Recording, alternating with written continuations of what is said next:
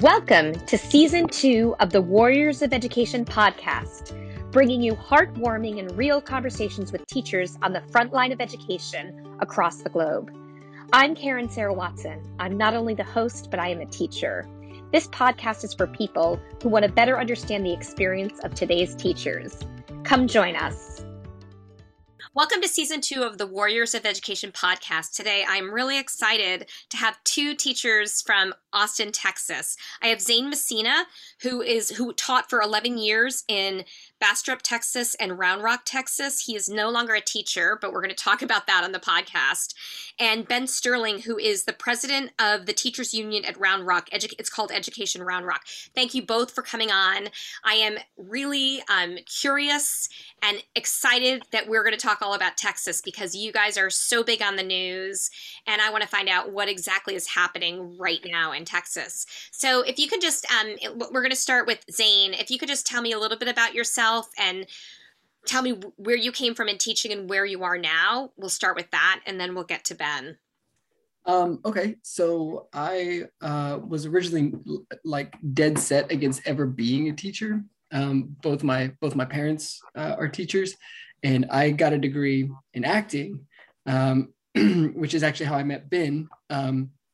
We both went to New York, and were working and acting, performing up there. But you know, it's a weird gig and the schedules are strange, and I had a fiance who was like, hey, we never see each other, so we got to figure something out. So I was like, okay, well, let's move back to Texas, and you know, I'll become a teacher, because I had like an encounter with a guy I worked with who was a former teacher, and kind of changed my thinking on it, and it became something I wanted to do. So I got an alternative certification and became a teacher at Bastrop Middle School, which is a Title I school, and taught initially. I had kind of like a baptism by fire. I had a teacher, she retired in like December, and the school was academically unacceptable for like 2 years running, and so this was like our last chance, and they just kind of threw me in there and said, don't mess it up. And so we muddled through. And so, yeah, I taught 7th grade for 4 years there, and then 8th grade for 2. And then my wife and I, we moved further north in Austin, and the drive commute just to Bastrop wasn't really feasible anymore. So I got a job in Round Rock, which is just north of Austin, at Walsh Middle School, and taught there for 5.5 years until I resigned this past December. Great. And now tell us what you do now, because I think it's really fascinating.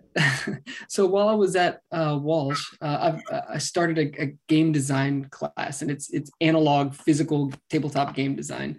It's something that I've always done. I'm like a huge nerd, and my kids, they used to design and develop and actually manufacture their own games. And then they would take them to the South by Southwest game convention and present them there.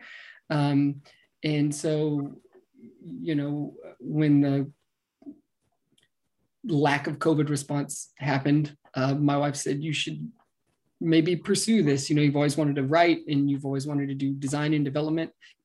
Go for it. And so that's what I do now. I'm working on a project of my own, and I'm working for another company, helping to develop their game that they've already put out. And I'm writing and developing for all their expansions. And I also freelance write for other game designers and for a website called kick.agency. Awesome. So we're going to get into your reason that you decided to resign, and we're going to get into that for a second. But let's talk about you, Ben, and tell me how, first of all, you where you work, and also how you became the president of the union. How did that come about? Sure. I also work at Walsh Middle School, and I have a oddly similar background to Zane. I come from a family of teachers and was determined not to teach as well. I wanted to be an actor, and moved to New York and worked there for 15 years as a working actor. But I realized that I had been teaching the entire time. So I was teaching acting while I was acting. And after I moved back to Austin, where I'm from, I was born and raised here. In fact, I went to Round Rock ISD when I was a kid. I'm an alum. All the way through my entire youth. When we moved back here, I realized that I should probably actually formalize the fact that I've been teaching for so many years and turn it into a real profession at the school level. And so I did, and I first person I contacted was Zane, because I knew he had already gone through this process, and he kind of helped me find my way back into Round Rock ISD. As far as joining the union, that was COVID. When I first got to the district and was working, you know, it was an interesting turn of events, but it was fine. And then COVID happened, and I realized that the response to COVID was so poor that I needed representation. And why wasn't I a part of a union yet? I can't believe I hadn't done that. So I joined the union, and the union was in a state of flux. We had added a bunch of new members, but leadership was sort of exhausted. And I mentioned that I wanted to be one of the people in the room. And by doing that, I apparently offered myself up to become the president. And I had started with another fellow teacher at Walsh, not saying a different teacher. We had started a group that was kind of meeting to discuss COVID and try and help us handle problems. We basically started our own mini union of like people to kind of discuss what was going on across campus, how people were dealing with it, and just give an outlet for teachers to express the frustration that they felt and to try and find advice and a little bit of sympathetic ear. And so we'd actually gather together about 50 teachers who were meeting regularly. And I had been working to try and join the union. And when I did, the union head was like, my God, you've already got 50 people united. Why are you not? You need to be in leadership and start doing that for the union. Myself and my fellow teacher, Deanna Dawson, who were working on that, were kind of promptly ushered right into the upper echelons. And at the next election, I was voted as president and she was as treasurer. And we've been trying to steer the ship with the union ever since through the muddy waters of COVID and everything else going on. Yeah, so let's get into COVID. Let's get into what the response was to COVID. Came to Texas. COVID came everywhere. It was started in New York, and then it got really bad in Texas. Now you have a very interesting governor. So that's one term for him. Sure. Yeah. I'll let you guys go for it with that. But, you know, I know the response was not good. And considering that there's a lot of places that do not have unions, the fact that you had to start your own union, let's just start off with what happened when it first hit, when COVID first hit. I'll start with you, Zane, and then you can kind of explain what happened with you and leaving. Okay. I mean, honestly, when COVID first hit, I would say initially there was a fairly strong response. You know, Texas locked down just like most other places. You know, by March of 2020, kids were all virtual. And at that point, you know, just like everybody else, nobody knew what was going to happen or how COVID even worked. And so everybody was just trying to play it safe. There was grumbling and belly aching from some folks, but again, I think there was enough uncertainty that people were willing to kind of go along with it. And then, you know, when we came back in the fall of 2020, again, it was entirely virtual, but already right from the beginning, there was this idea of like, yeah, but we need to get kids back in the classroom. Which, you know, there is some truth to, right? Like there are some kids that definitely need that. But the issue, or where it became a problem, was there didn't seem to be any unified response as far as how can we accommodate people who don't feel safe at school versus those who do, and that's what ended up knocking me out. You know, when I have asthma, and, you know, I have been a long distance runner since I was a young teenager and try to keep in really good health. And even still, there are times when it just knocks me out. And so, you know, at the time they were telling people, if you have asthma, like I had a doctor saying like, you should not be up there. And when I say there was a lack of a unified response, it came in the form of you know, me going to the school and saying, okay, I have a doctor telling me this, I'd like to stay home and continue to teach remotely, all the kids who want to be taught remotely. And they were saying, well, you have to be up in the building to teach kids remotely. And I said, what? Like I have to. I had to do that in my school too. Yes. Right. And so I went to the district and said, you know, I have a doctor's note. I would like to teach remotely. And they said, no, you got to be in the classroom. Then I called a former AP of mine at another Round Rock campus and said, hey, are y'all making your teachers come up if they don't feel safe? And she said, no. If you need to stay home and teach remotely, you can. And so that's where I was, it became really frustrating, is because, you know, it was totally just patchwork by campus. And you had administrators telling you, no, the district is telling us one thing. And then you have other administrators saying, no, that's not true at all. And no one really seemed to know what was going on, or how to handle it at that point. And, you know, Texas being a very red state, the grumbling from parents in the community was definitely getting louder and louder about, why are the kids still home? Why are we having to, you know, everything, like you said, that's been in the news. So I don't know, does that answer your question? Yeah, no, it does. It does. How was it in terms of, were teachers getting sick? I mean, what was in terms of COVID going around? Was there issues with teachers getting sick? Was there? Oh, absolutely. Did you have, how bad did it get? I remember, I'm trying to remember the exact number.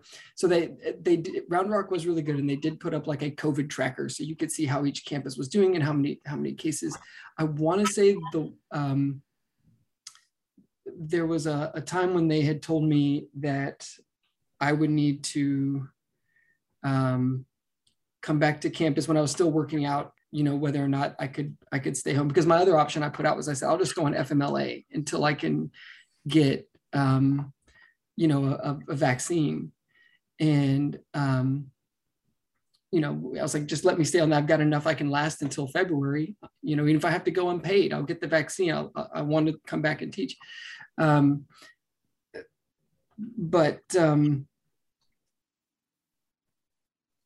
so I went on FMLA, and I want to say the week that I left for that, there was something like 30 or 40 cases just in our school that were tested positive that week. It was something like 6 teachers and 30 something kids. And all the teachers, you know, I was talking to my team up there, how's it going? And they were like, oh my God, I wish we were staying. I wish we could afford to go on FMLA right now, you know. Right. Because, can you explain what FMLA is? Oh, sorry, the Family Medical Leave of Absence. Yeah, and essentially what you do is you just run out your leave, and then after that, you just stay an unpaid employee. So I was willing to go basically unpaid from middle of November to February, just so that I could get the vaccine and then come back to teaching. But that ended up, the district ended up axing that. They said, unless your doctor's willing to say that you're completely incapacitated, you know, it didn't matter that I had a doctor saying it's unsafe for you to be there. It had to be that I was bedridden, or they refused to let me stay on FMLA, right? Yeah. So after I ran out of vacation and personal leave, I just had to quit. Oh my God, that's insane. So Ben, tell me about what your experiences was with COVID, and then how you got to where you were. Yeah. I mean, I was on the same campus as Zane, so for the first part of it, I agree. Like most of the world, like most of the world, we shut down initially, and there was a very avid response, like fearful and concerned response that was very cautious initially. But then things kind of went all to poo, as they do. And the biggest part of the problem was the confusion and the misinformation that was flying around. And again, as Zane said, that there's the structure of the way schools are run in Texas is such that you have these I call it the feudal system. You have a series of little fiefdoms that are all sort of independently run and loosely connected to a larger group at the top. But in and of themselves, they can be run however you want until somebody from much further above comes and makes a stink about it. And because of that, there is not a unified response to most things. And in this case, it wasn't unified, and it was slapdash, and it was confused. And there was a serious lack of caution because of some of the assumptions that were made about COVID. There was this assumption that kids don't get it. Kids don't suffer from it, so it's not dangerous, which immediately assumed that teachers are expendable. I mean, this goes back to the old issue that teachers were expected to suck it up and take it, and why are you complaining? And you know, which we very, very quickly sank back into that problem. And there were a lot of people who were like, well, if you don't want to do this, then maybe you shouldn't be in this line of work. Like, if you're not willing to sacrifice your life for the kids, then you're not a good teacher. All ignoring the fact that we have kids and relatives and wives and husbands and loved ones at home who have vulnerabilities, and ignoring the fact that on our campus alone, we had multiple people with physical liabilities with that they suffer from, that make them more likely to get and suffer the worst possible outcomes from COVID. In fact, there was a member of our campus, her husband was the first one to die in the state, as I understand it, from COVID. Yep, he was. The very first one. And so we suffered the first loss on our campus, and our campus was like, well, you should come back. And then one of our teachers who was in recovery from cancer treatment, she got COVID. And someone else who was on our campus who suffers from multiple issues with thyroid and other things and diabetes, she got COVID. And we started seeing kids who, once we started bringing people back onto the campus and they forced us back onto campus to teach them, we started having kids who were like, my uncle just died, or my cousin just died, or my, you know, family members of theirs, usually older, were dying. And I remember last year when we had much stricter COVID procedures that were in place, and I was still angry about it because we didn't have a vaccine yet. But, you know, the kids were masked, they were separated, we were tracking things not very well. Like, honestly, both on individual campuses and certainly at the district level, there were huge gaps in the tracking system. So, you know, there would be somebody who got COVID and they'd be like, we can't tell you who got COVID in your room, just give us a floor plan. And I'd be like, that's really not sufficient. And why can't you tell me? And they'd be like, HIPAA. And I was like, HIPAA doesn't apply to students, that's FERPA. But, and I'm allowed to know their medical data because you publish it to me every year so that I can safeguard them from other issues. And they're like, we're not allowed to tell you, it's HIPAA. And I was like, that's a lie. So you're just not going to tell me? And they'd be like, no, we're not going to tell you. Okay. And then, so students would get COVID in your room. And the only way you knew, if you did know, was that they might ask you who was nearby them. And then you did your best. I'm in a portable, so trying to make sure that kids are 6 feet apart with desks in a portable is virtually impossible. And that was with reduced numbers because we had a lot of kids who were online. And naturally, the learning environment suffered. We're teaching not just online, but hybrid. So you're having to engage students who are present, engage students who are offsite, and try and get them to communicate with each other, which was very hard because they were self-segregating. Oh, that person's online, they don't matter. We're online, why aren't you teaching us? Like, there was a huge divide that was being created between those two groups. It was an ugly mess. Some teachers were like, I ignore the online ones. And some teachers were like, well, they ignore me, I don't know how to engage them if they're just turning their cameras off. So there were a lot of issues with that. And at the beginning of COVID and doing virtual learning, my wife has been creating virtual learning for like 20 years. She's been in the forefront of that for a long time. And I had a conversation with her early on where she was like, it takes minimum 25 to 50 hours to build 1 hour of instruction time online, because it's not just you have a lesson plan. It's, have you built in all of the media that you're going to use? Have you structured everything? Have you tested it? Is it ready for someone to actually teach? There's an enormous amount of front end work that has to go into this. And I brought this up at a meeting in our school, and the principal's like, stop being a naysayer. You know, we don't need negativity here. And so early on, I started encountering the toxic positivity that was like, if you're not a yes man, then you're against us, which really enraged me, because it was basically saying, if you point out the problems so that we can fix them, we're going to get mad at you, which prevented any kind of functional growth inside of that system. So we had that issue, but then we had a barely functional tracking system, but certainly better than we have now.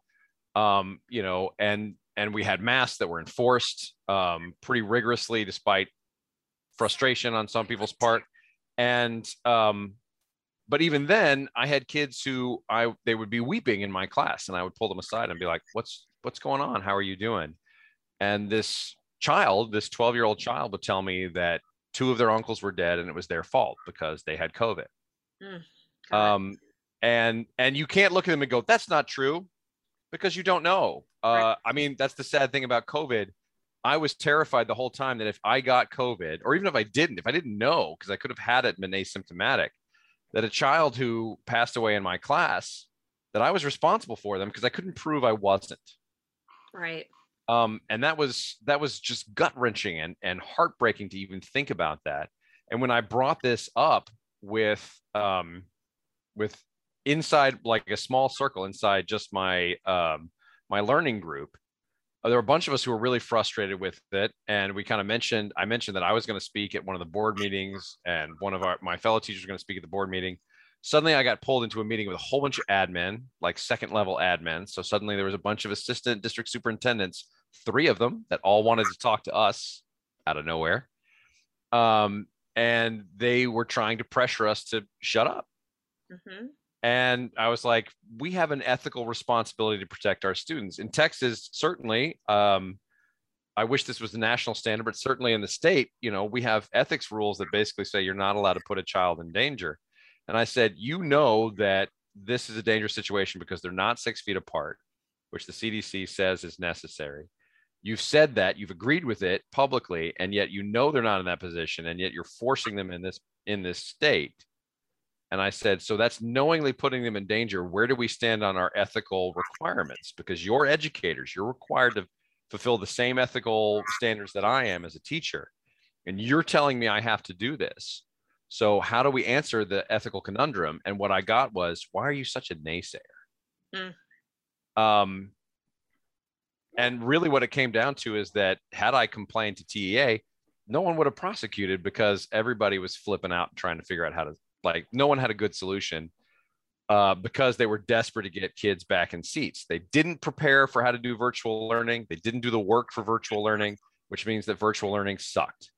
And also, students of a certain age are not capable of self-motivation.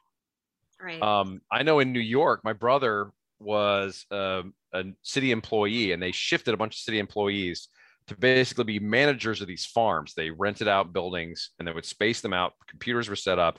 And they would have people who had teaching experience, coaches from swimming and all this kind of stuff, but city employees they brought in. And they said, all right, you're going to help them navigate online learning. So they're going to be in these positioned farms where they're spaced out. Their teachers from their school are going to be instructing them, and you're going to be there to help them solve basic IT problems, how to log in. You're going to help them navigate their lessons. You're going to help them stay focused on work. And that system worked a lot better than what we had, where it was you're at home with parents who either are confused, don't understand what's going on, don't want to engage in what's going on, or aren't there because they're working and cannot be there to make sure that you're not playing Roblox while you're supposed to be learning. Yeah. So there was a total failure from start to finish to deal with in a real and applicable way the massive need that was present when COVID happened, and the massive need that's present with online learning. And people who did speak up and be like, that's not how online learning works, were immediately kind of suffocated and told to shut up, because the people in charge were afraid because they didn't have a good answer. Yeah. Sorry, Ben, I didn't mean to interrupt you. But no, go ahead. I've been talking for a while. It really, I know you and I talked about this, and I talked about this with several other people. It really felt like online learning was being purposely kneecapped in order to get students back in the classroom. Right. Governor Abbott had been saying from very early on that's what they wanted. And to be fair, like I want to present the fact that I 100% understand that at the beginning there were a lot of questions. How do we keep kids 6 feet apart when we only have a finite amount of room? You know, and they're not easy questions. How do we get a kid to learn in an online environment when they have like a screaming baby that they're taking care of in the background? I agree. And these were questions that many of us had tried to answer. I mean, this was brought up. Like, there were people who said, oh, you have the power. You presently have the power to have shifted this in such a way where elementary school kids are in a high school campus spread out where there's more room. High school kids who are capable of online learning are at home. And you're not forcing kids who are incapable of handling this into this dangerous situation. You're spreading them out. Like, there were ways to shift all of this around and make it function, but it would have required a really strong hand from the top to be like, this is the solution. We're going to run with it. Right. And again, it's what we had was a piecemeal. We're all afraid of everything, not a solution that didn't work at all. I mean, Round Rock just this year, for the first time in a long time, finally did what all the teachers had been asking them for a long time, which was let teachers who are comfortable teaching from home teach from home, let kids who are good at learning from home learn from home, and only make the kids come back who need to be back. Are you talking about this year? Right. Yes. Well, actually, that's not entirely true.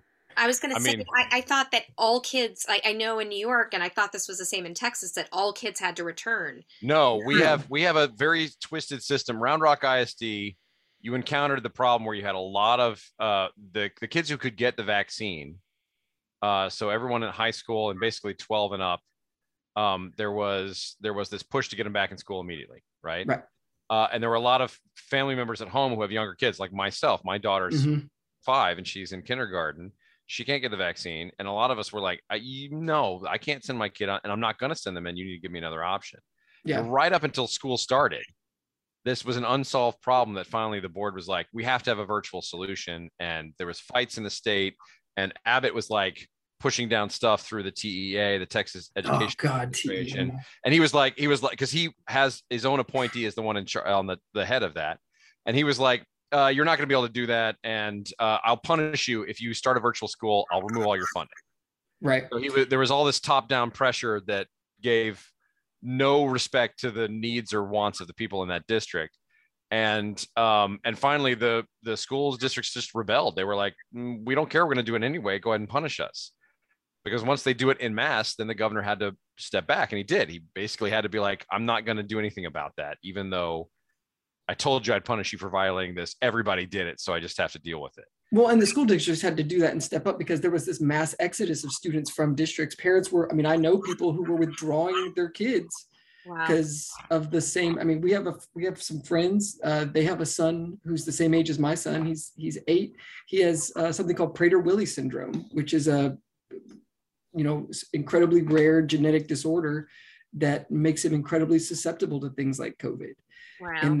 And they're not in the Austin school district. They're in a school district that is much smaller and refused to do an online learning site. And so they withdrew him, and she's quit her job for the most part and is having to homeschool. Right. I mean, it's happening a lot. So my question right now is, what is happening now? What is happening with mask mandates, vaccine mandates? And how are those school board meetings? Oh my God. So I don't even go to the school board meetings. You take that. It is the greatest. It is the craziest theater you've ever seen. And I say that as a theater teacher, like, you've never seen anything like this. Real Housewives has nothing on this. So I have been to most of the school board meetings since before I became president, recently, like the last year or so.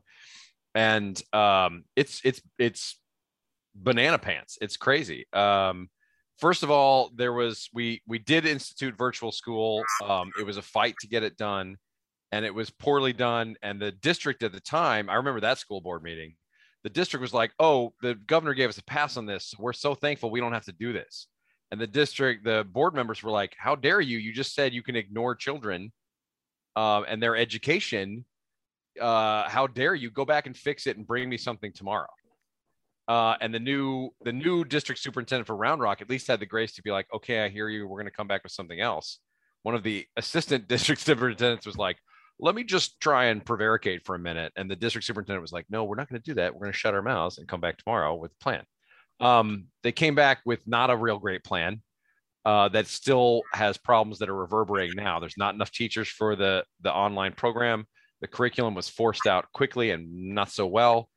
And the teachers who are teaching it are in a limbo because there's now a new problem, which is if teachers get pulled into the virtual program by their principals, there's no guarantee they'll come back to their campus later on because they've been, districts basically said, okay, as kids return to campuses in person, we will suck you back onto whatever campus needs you, regardless of where you're working before, which while they have the legal right to do is a huge slap in the face to teachers who moved to be next to the school they work in, or whose kids go to the inside the line of progression in schools that they work in, but now they're being asked to be, they're being forced to be working in a completely different school system or with different colleagues or being kind of pushed cross district with no expectation they'll ever make it back again. It's not a temporary thing. They're like, you're there, so you're going to be there for the foreseeable future. Meanwhile, they are furloughing teachers right now because of the numbers, but the numbers are squiffy because we have virtual where there's less teachers per kid, and then we have butts in seat, and the state reimbursement for that is not the same. So the state refuses to reimburse the same level for virtual. It's much reduced. So a virtual kid is not worth as much money, which is why we don't put as many teachers in there because they're not paying for that many teachers by attending it. Right. So now we have all these teachers who they're basically being like, we need you to be teaching, but we can't afford you. So we're going to get rid of you. Or we're going to move you around trying desperately to keep you in the system using alternate certifications to put you in some other role where we don't have anybody. And there's a mass exodus of teachers who are going, this is hell. I'm getting out. And so there's a huge brain drain of like our best and brightest. And people like Zane, who had been teaching for years and were well respected, not only on their campus, but in the district, were like, I'm out. Right. And the teachers, the majority of teachers who are on my campus right now are either the diehards who have been teaching the same way for 40 years and they're going to teach the same way until they die with their boots on. And they're basically like, yeah, or a bunch of brand new people who've come in and are like fresh out of college and have no idea how to teach. And their introduction to teaching was in the insane world of COVID. Oh, I know. So they're not even learning the structures that they need. And then when you get to the board meetings and masks, holy Christ. I stood at a public meeting with one of our board members with a bunch of doctors and other educators advocating that we must have a mask mandate, please, because we want to save your kids. And I was surrounded by a throng of parents who were anti-maskers, who screamed bloody murder, like foaming at the mouth, that I was a criminal, a communist, a Satanist, an evil person. And they were like ready to tear me limb from limb because I said, I want to save your kid's life. Right. And I stood on the Georgetown courthouse steps and listened to this vituperative. And they had their kids with them, all there unmasked, and they had their kids, and they were teaching their kids, little kids, to scream, "You're evil, you're a bastard," at teachers who were trying to save their lives. Oh my God! I mean, when does it end? Listen, we're going to have to wrap up in a couple minutes, but I mean, I just, how do you survive this? I mean, Ben, you're still in the system. How are you going to get by on a day-to-day basis with all of this coming at you? I'll be honest. I don't know. I had a conversation this week. The last 2 weeks have been very hard, very hard. The kids are near feral. We're in the process still of trying to teach kids who've been 2 years out of the system and are now in the middle of junior high with no social, emotional understanding or learning, trying to teach them like, this is how you function as a teenager in a world. These are behaviors that are unacceptable. And they're just, it's such a cognitive dissonance for many of these children. It's really hard, but I've had conversations with teachers who I pass. I'm like, how are you doing? How are you holding up? And I've had so many teachers come to me and go, this is the single worst year of teaching I have ever experienced. I think 20 years, 25 years. I think it's universal. Yeah. And people who are like, I'm going to quit. I'm this, like, I had one guy come up to me yesterday and say, I almost quit today. I think I might quit tomorrow. I don't know. I'll tell you tomorrow. Oh my God. Well, listen, my heart goes out to you. Zane, I'm sorry that your incredible career as a teacher had to end so early, but you're probably in a safer, better place. And I hate to say that because I really believe in teachers, and I really believe that, you know, I don't know what the world would do without us. Obviously, it wouldn't survive without teachers. So anyway, I'm going to have to end this, but I want to thank both of you for coming on the Warriors of Education podcast with me today. And thanks for having us. Yeah. Thank you for informing us about what's going on. And I thank you so much for being part of it. And I wish you the best of luck. Thank you. I'm sorry. It's a bigger conversation than we can fit. I know. We'll bring you back. Thank you so much. Thanks for tuning into Warriors of Education. This podcast is produced by me, Karen Sarah Watson, edited by Elitza Renzi, and recorded in Brooklyn, New York. Make sure you subscribe on Apple, Spotify, and wherever you download podcasts. If you are a teacher or know a teacher who would like to share a story, contact us at warriorsofeducation@gmail.com or on our website, warriorsofeducation.com. Teachers, we hear you, we see you, we honor you. Thank you.